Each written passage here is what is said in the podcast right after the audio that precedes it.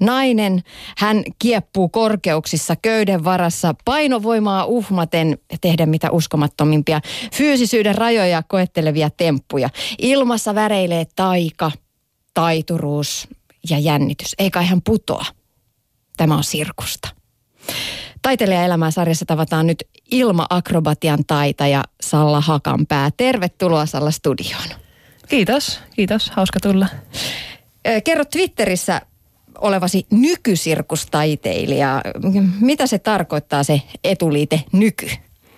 No mä monesti käytän tässä tällaista niin kuin tanssikorttia, että tota, jos mietitään tanssia niin kuin perinteisesti, niin se voi olla vaikka kansantanssia tai, tai operassa tehtävää balettia esimerkiksi, on ehkä niin kuin tämmöistä traditionaalisempaa tanssia, niin sitten jos ajatellaan mielikuvia nykytanssista, niin siinä on niin kuin isompi spektri, että mitä kaikkea se voi olla.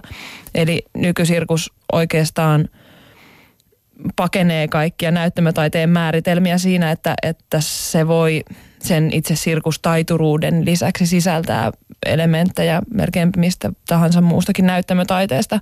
Ja useasti ainakin Suomessa nämä nykysirkusesitykset tehdään teatteritiloihin eikä laisinkaan oikeastaan teltassa.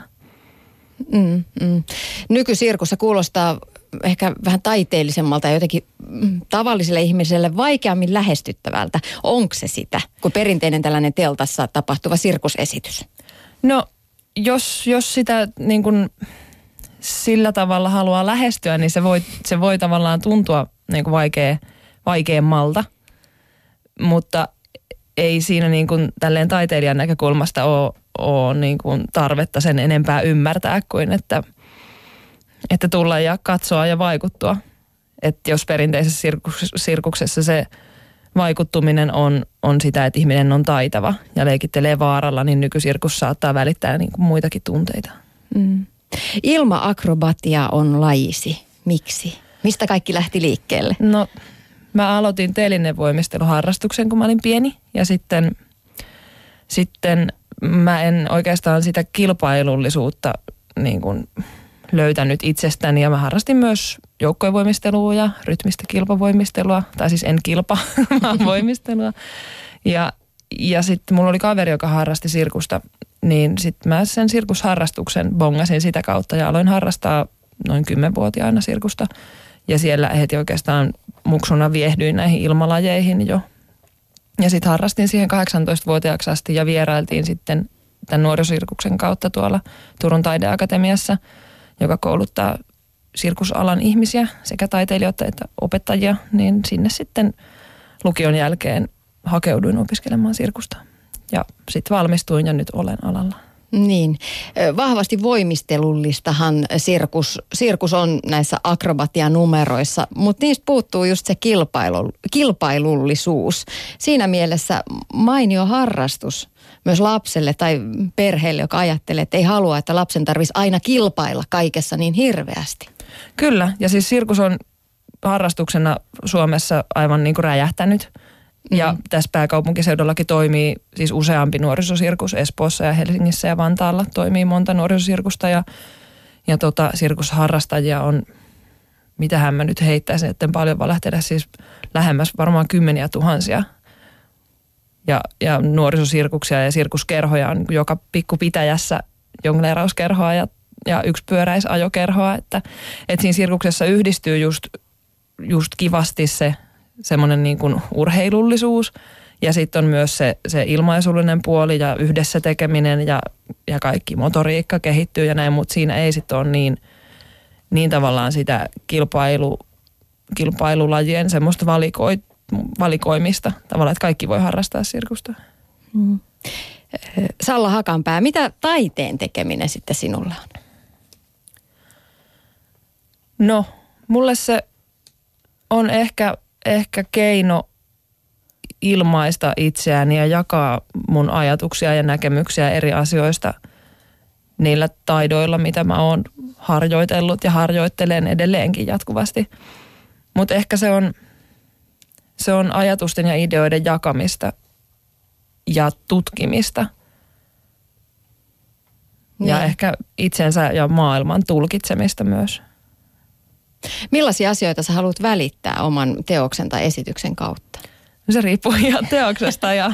Mutta onko sulla jotain sellaisia isoja, isoja teemoja, jotka koet tärkeäksi? No vaikea nähdä niin kuin sillä tavalla mitään varsinaisia isoja teemoja, mutta, mutta tota, aika sellaisia itse tutkimuksellisia esityksiä mä oon tehnyt nyt ainakin tähän mennessä sekä työryhmien kanssa että sitten yhden sooloesityksen myös. Niin vaikka se ei katsojalle välttämättä niin, niin kuin sellaisena taideterapiana, taiteilijan terapiointina välittyisi, niin kyllä niissä niin kuin itsensä aina sukeltaa niissä prosesseissa ja, ja itseään ja maailmaa just jotenkin tulkitsee ja ehkä yrittää selittää. Hmm. Ilmaakrobatia on, on tosiaan hyvinkin fyysistä. Se harjoittelun täytyy olla kurinalaista, jotta pitää itsensä siinä kuosissa, että pystyy näihin ilmiömäisiin temppuihin, näin voi sanoa. Toisaalta siinä yhdistyy se luovuus. miten sä yhdistät sen kaiken, sen luovuuden, sen kurinalaisuuden, toisaalta taiteeseen liittyvän vapauden? No se on, se on jatkuvasti työn alla ihan oikeastaan koko ajan. Että, että just, just se, jotta siellä ilmassa pysyy ja, ja niin kuin tuntee myös kehittyvänsä, niin sitä täytyy tehdä jatkuvasti. Mutta sitten siinä on just se, että sellaisella spartalaisella elämäntyylillä ei, ei mulla ainakaan niin kuin inspiraatiota kauheasti löydy. Tai että et mä tarvin sit sen ehkä niin kuin bohemimman puolen myös elämässä siinä, että, että, että on niitä aiheita, mistä tehdä ja, ja myös aivot tarvii tuuletusta ja näin, mutta se on jatkuvaa balansoimista, että ei pidä niinku liikaa hulinoida, ettei, ettei kunto kärsi, mutta sitten ei pidä kuitenkaan myöskään jäädä niinku siihen voimisteluun. Niin. Että vähän niin kuin laidasta laitaa ja sitten siinä välillä yrittää pysyä jotenkin järjissä myös. Miten sä pidät huolta kropastasi? Välillä aika heikosti. tota, nyt mä oon, oon tota, enenevissä määrin huomannut, että, että siitä täytyy pitää huolta. Aikaisemmin mä oikeastaan olin sellainen, että enemmän on enemmän ja niin kuin enemmän voimatreeniä ja enemmän venyttelyä ja, ja jos ei se missään tunnu, niin ei siitä ole mitään hyötyä. Mutta mä oon myös tota, tota, no, ehkä hassua puhua sille, että iä, iän myötä, koska olen 27-vuotias, mutta alan huomata nivelissäni, että en ole enää 18, niin, niin kaikkea pilatesta ja joogaa ja tällaista uintia ja sitten semmoista järkevää treenaamista ja laadukkaampaa treenaamista. Ehkä vähemmän, mutta paremmin ja jotenkin aivotkin mukana, ettei vaan silleen ryski menemään.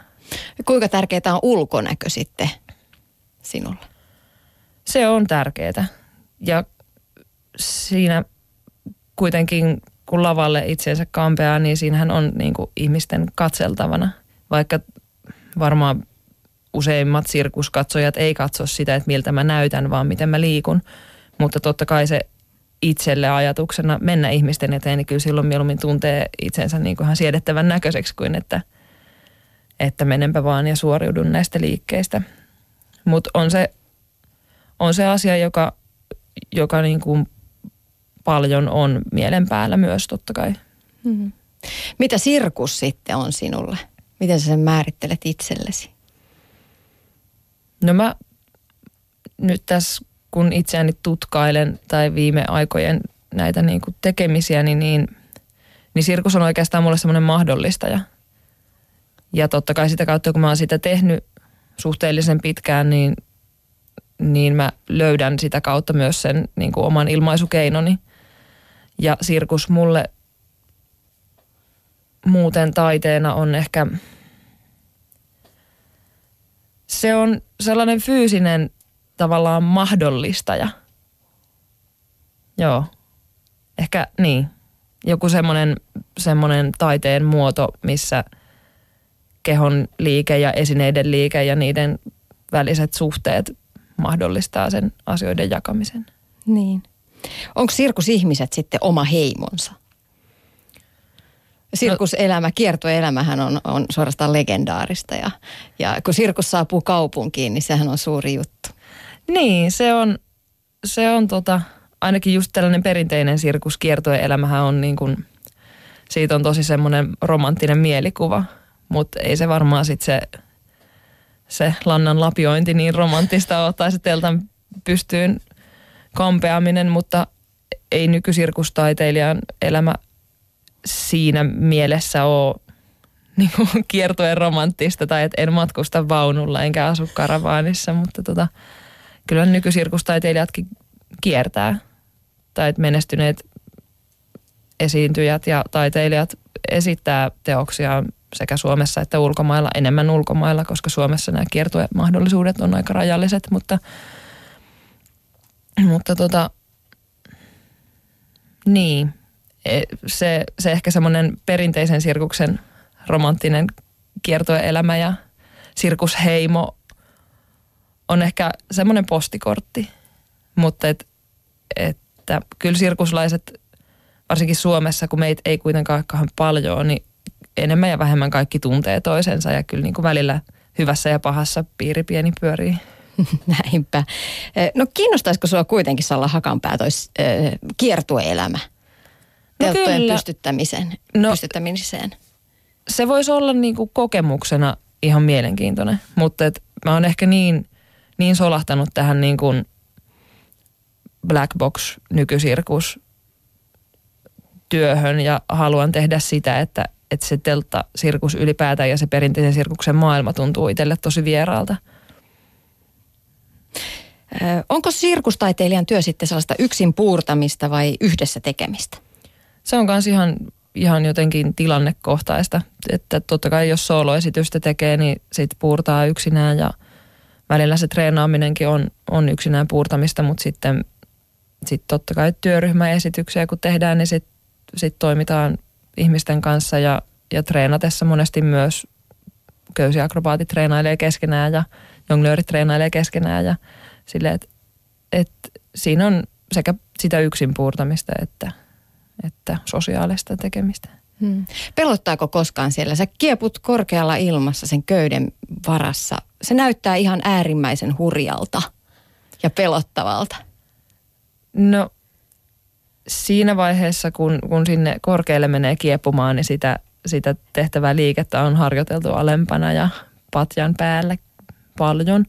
Mutta varsinkin jos pidemmän tauon pitää ja sitten ihan vaan vaikka kiipee, niin kyllä vähän tulee semmoinen, että no niin, nyt pääs, ollaan korkealla.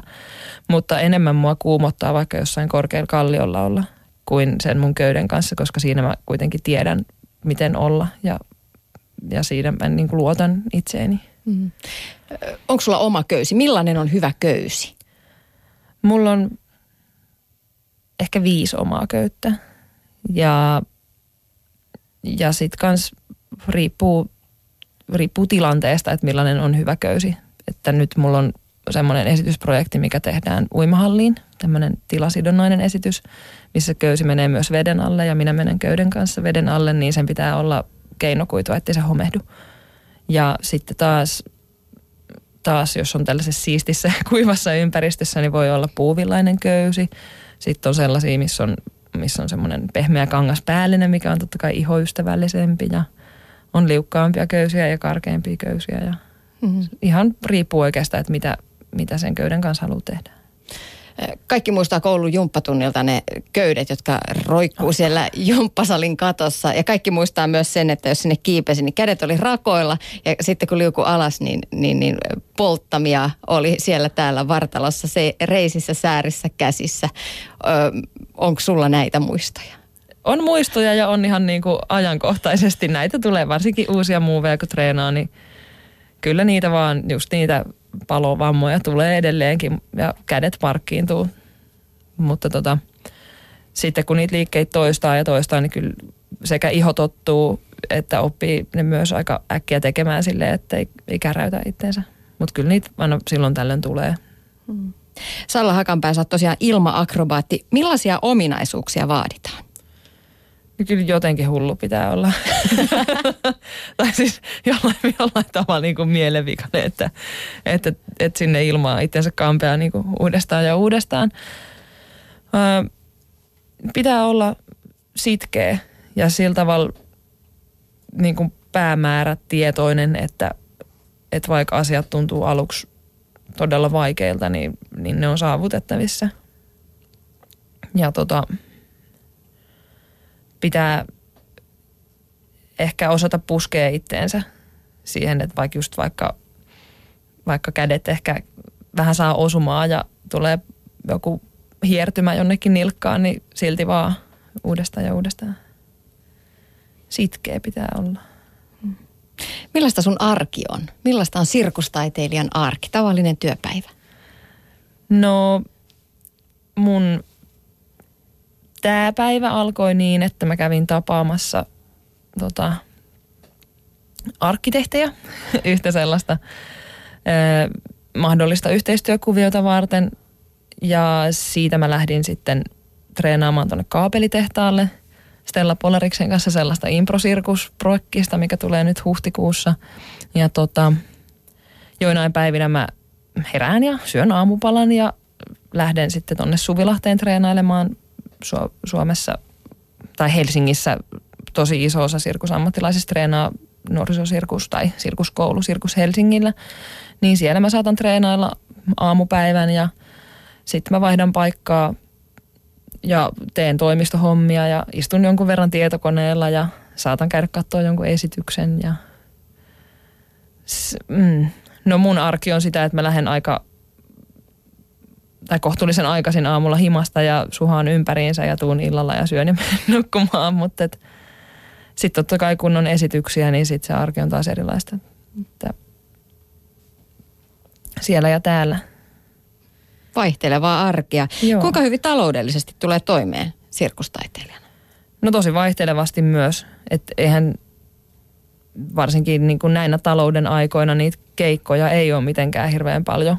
Ja siinäkin riippuu paljon, että, että minkälaista esitystä tekee ja onko sillä esityksellä joku, jota sitä myy vai, vai markkinoiko sitä itse ja onko se niin kuin helposti ostettavissa ja helposti kierrätettävissä, että onko iso, iso näyttämösetti vaikka tai paljon kuljetettavaa tai monta esiintyjää, että onko se kallis ja, ja tota, jos on keikkoja paljon, niin sitten totta kai niistä keikoista saa palkkaa. Ja sitten no nyt mulla on niin onnekas tilanne, että, että mä oon saanut mun projekteille apurahoja. Niin se tuntuu kyllä silleen kivalta, että on, on taloudellisesti joksiko aikaa sellainen turva, mutta, mutta sitten on aina vaihtoehtona myös, myös esimerkiksi sirkusopettamishommat, mitä monet tekee, joista saa sitten säännöllisempää tuloa. Ja niin, ei, ei tässä niin kuin monetkaan alalla sillä rahassa pyöri, mutta et, et kyllä jos, jos jos sen asian eteen tekee töitä, niin mahdollista on ihan niin kuin elääkin nykysirkuksella tai sirkustaiteella. Mm-hmm. No Salla Hakanpää, kun sä lähdet suunnittelemaan esitystä tai teosta, ohjelmaa, niin mistä sä lähdet liikkeelle? Mm, monessa tapauksessa mä lähden aika silleen niin välinelähtöisesti, että se sooloesitys, mikä mä tein nykysirkusryhmä VHSn kanssa vuonna 2013 lähti siitä, että, että haluttiin tehdä sooloesitys köydellä. Ja mulla oli siis yksi, yksi köysi, joka roikkui keskellä salia ja, ja sitten sen kanssa liikkeestä oikeastaan syntyi se esitys ja kaikki siihen liittyvä. Siinä sitten loppujen lopuksi oli, oli vettä ja, ja strobovaloa ja, ja aika semmoinen tanssillinen esitys tuli, mutta nyt sitten taas nykysirkusryhmä Zero Gravity Companyn kanssa, jossa mä myös toimin, niin me tehdään ensi toukokuuksi ensi iltaa, missä me käytetään pelkkiä vaijereita. Meitä on ilma-akrobaatteja ja nuoralla tanssijoita ja, ja kaikki välineet, mitä meillä niin kuin on lavalla, niin on vaijereita. Se on lähtenyt sitten paljon siitä, että mitä niillä vaijereilla voi tehdä. Ja sitten myös kun näissä esityksissä on erilaisia teemoja, niin sitten ehkä niiden teemojen kautta, niin kuin vaikka tämä vaijeriesitys käsittelee tunteita, niin sitten, sitten me ollaan ajateltu, että, että minkälaisia tunteita me ehkä saadaan itsestämme irti niiden vaijereiden kanssa ja toistemme kanssa ja minkälaisia tunteita me halutaan käsitellä ja että miten, miten se tavallaan vaikuttaa meidän liikkeeseen. Mm. Kuinka tärkeää on se yleisön kohahdus, yllättyminen? Ehkä mulle tärkeämpää on, on se, että siinä vaiheessa, kun esitys päättyy ja yleisö taputtaa ja poistuu salista, että niille on sellainen olo, että ne on niin kuin kokeneet jotain tai vaikuttuneet. Että se yksittäisen tempun kohautus ei varsinaisesti ole mulle tärkeää. Että en, en tee sellaisia esityksiä, missä mä suoranaisesti niin kalastelisin väliuploadeja esimerkiksi. Mm, totta kai se niin kuin, tuntuu hauskalta, että jos yleisö kohahtaa, jos mä teen jonkun tietyn liikkeen tai näin, mutta tärkeämpää on ehkä se, se, se semmoinen kokonaisvaltaisempi vaikuttaminen ja niin kuin katsojan vaikuttuminen. Sen kun saa aikaan, niin, niin voi olla tyytyväinen. Oletko saanut palautetta tai mitä, mitä ihmiset ovat tulleet sanomaan esityksen jälkeen? No tästä sooloteoksesta mä sain tosi hyvää palautetta ja, ja siitä oli ihan niin kuin tosi hyvät arvostelut lehdissä ja näin. Ja, ja kyllähän se tuntuu tosi imartelevalta, kun ihmiset on niin kuin monet liikuttuneitakin nähtyään, nähtyään teoksen. Välillä ihmiset ei sano mitään ja välillä niistä näkee, että niillä on mielessä myrsky, mutta ne ei saa sanaa suustaan ulos. Sekin on tavallaan jo sinällään palaute. Ja oikeastaan kaikista pahin on, on sellainen että jos, jos tuntuu, että katsojalle on tavallaan ihan sama, että no näinpä esityksen ja se siitä. Että joo, palautetta tulee erilaista eri ihmisiltä ja, ja välillä ihan vaan se, että, että joku läheinen katsoo silmiin ja sanoo kiitos, niin, niin se on paras palaute. Hmm.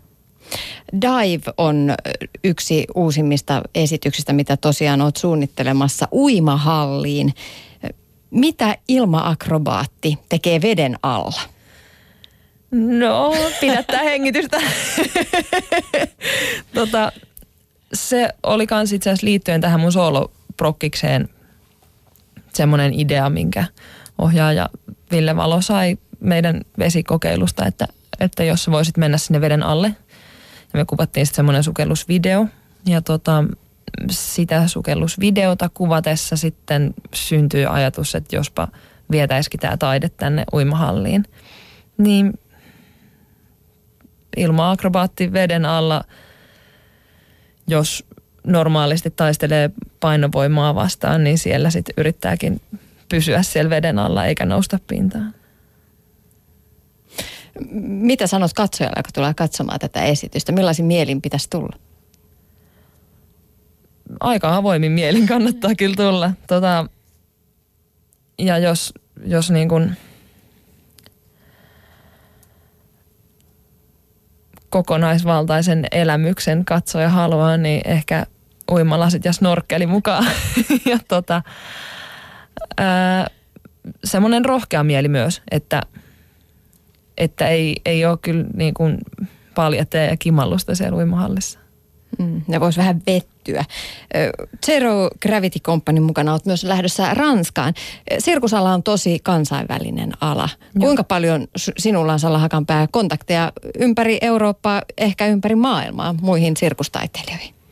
Mm, no enenevissä määrin on. Mä nyt oon valmistumisen jälkeen viitisen vuotta ollut edes kentällä, niin kyllä tästä niinku pikkuhiljaa tuntuu, että lähtee – ja kontakteja sitten mitä enemmän ulkomailla käy ja vierailee, niin sitä enemmän totta kai saa myös niitä kontakteja. Ja sitten sitä kautta, kun monet suomalaiset sirkustaiteilijat lähtee ulkomaille tai on lähtenyt opiskelemaan, niin sitten tavallaan kun ne on siellä, niin sitäkin kautta tutustuu. Ja kyllä, kyllä semmoinen niin kuin aika ainakin Euroopan ja osittain niin kuin maailman laajuinenkin jossain määrin verkosto, että kyllä kun moneen paikkaan menee, niin aina on joku sirkuslainen, jonka sohvalle pääsee nukkumaan esimerkiksi. Mm. Et sillä tavalla myös ehkä tällainen perinteinen äh, sirkusromantiikka myös elää. Et ollaan kaikki, sirkuslainen, jos olet sirkuslainen, niin me ollaan kavereita keskenään. Enimmäkseen joo. Totta kai sitten kun on rahaa on vähän ja halukkaita on paljon, niin, niin, niin kuin keikoista nyt totta kai välillä tulee semmoinen, että kuka minnekin pääsee, mutta mä yritän ajatella niin, että, että niin pitkään kuin niitä keikkoja jollain on, niin se on tavallaan alan kannalta eteenpäin. Hmm. Että et kaikki, kaikki sirkus, mitä jossain esitetään, niin on hyvä asia. Salla Hakanpää, mitä sä luulet, missä sä oot kymmenen vuoden päästä? Ai kauhean. Saanko sanoa suoraan, mitä tuli ekana mieleen? Tota, öö, pyörätuolissa. Toivottavasti en ole. Ei, ei manata. Tota, kymmenen vuoden päästä, 2025. Sä oot silloin 37-vuotias. Niin. Missäköhän mä olisin? Mä voisin toivoa olevani lavalla tekemässä jotain, mitä silloin itse kutsun nykysirkukseksi niillä avuilla, mitä mulla siinä vaiheessa on, tai mahdollisesti sitten katsomon puolella ohjaamassa joitakuit muita. Mm, tai, tai niin. toivottavasti teen jotain, mikä tähän alaan jollain tavalla liittyy. Oli se sitten ohjaamista tai tuottamista tai sitä taidetta itseään. Niin sä vähän ehkä viittasit tuolla pyörätuolikommentilla, että tämä voi, on aika rankka laji kropalle. On. Ja se ei puhuta onnettomuuksista. Niin, siis se on kyllä ja, ja sen mä huomaan nyt just, että, että kun on tätä kehon huoltoa ruvennut ottamaan niin arkirutiineihin enemmän, niin, niin miettii myös sitä, että, että jossain vaiheessa se aktiivinen ilma-akrobaatin ura kuitenkin varmaan vaihtuu joksikun muuksi, niin, niin kyllä näistä nivelistään saa nyt jo pitää huolta sille, että sit kun, kun sinne ilmaan ei joka päivä enää kampeudu, niin, niin että silti voi elää niin kuin kohtuullisen kivutonta ja silleen, silleen siedettävää elämää. Hmm. Balettitanssijat pääsee eläkkeelle jo alle viisikymppisenä. Miten sirkustaiteilijat? No vaikea nähdä niin kuin eläkkeelle pääsemistä silleen, että kun eihän mä ole kenelläkään töissä. niin. niin tota, niin, en mä en ole oikeastaan niin kuin ajatellut tätä eläkeasiaa sellaisena, että se olisi niin kuin mun kohdalla mitenkään, mitenkään semmoinen, että se jossain vaiheessa tapahtuu ja sitten olen eläkkeellä. Että, että kyllähän monet ballettitanssijatkin sitten, kun he niin kuin aktiivisen esiintyjä tai tanssitaiteilijan uran lopettaa, niin, niin pysyy alalla joko opettajan tai niin kuin muuten. Et mä en ajattele sitä myöskään niin, että jos mä sen fyysisen ilma-akrobatian tekemisen lopetan, että, että sit mä olisin eläkkeellä. Mutta et, vaikea sanoa, että, että mikä se eläkkeellä oleminen sitten on. Niin kuin. Salla, niin, sä elät sirkuselämää, taiteilijan elämää, toisaalta myös ihan tavallista nuoren naisen elämää. Voitko sä sanoa, että sulla on nyt, sä elät niin omaa unelmaelämääsi? Tavallaan joo. Jos mä mietin, mistä mä unelmoin vaikka kuusi vuotta sitten, mä olin koulussa ja valmistumassa just, niin kyllä jos mä sieltä voisin katsoa nyt tähän hetkeen, niin voisin sanoa, että että, että elän unelmaelämää, mutta totta kai nyt kun mä oon tässä, niin sit mä unelmoin jo niin kuin monta askelta tästä eteenpäin. Että, että niin pitkään mä, tai kun niin pitkään kun on jotain, mistä unelmoi, niin, niin on myös niin kuin halua mennä eteenpäin. Et nyt on, on hyvä tilanne ja, ja näin, mutta et, et kyllä totta kai sit unelmatkin päivittyy koko ajan. Hmm. Mitä sä haluaisit erityisesti tehdä vielä nyt lähitulevaisuudessa? Ja mihin suuntaan viedä omaa ilma-akrobatiaasi? No nyt mä haluan esittää niitä esityksiä, mitä, mitä mä olen jo tehnyt ja niitä, mitkä nyt on valmisteilla. Ja esittää niitä sekä Suomessa että ulkomailla ja tehdä myös yksin tai ryhmässä eri taiteilijoiden kanssa uusia esityksiä ja esittää niitä, kiertää niillä. Ja se, mihin mä sitä omaa ilma-akrobatiaani haluaisin viedä, niin ehkä just sellaiseen tutkimukselliseen suuntaan. Nyt mä oon menossa sinne uimahalliin ja, ja teen köyttä veden alla, niin, niin kyllä mä haluan sitä, sitä tota, köyden ja ilma-akrobatian tavallaan mahdollistamista. Tai se, että mitä se mahdollistaa, niin tutkia sitä. Ja se liikkuva keho ja sitten se mahdollisuus toimia ilmassa tai – irti maasta, niin, niin katsoa, että mitä mahdollisuuksia se tuo. Millaista on sun taiteilijaelämäsi? Aika vauhdikasta, vaihtelevaa. On se, ihanahan se on. Kiitokset vierailusta Salla Hakanpää. Kiitos.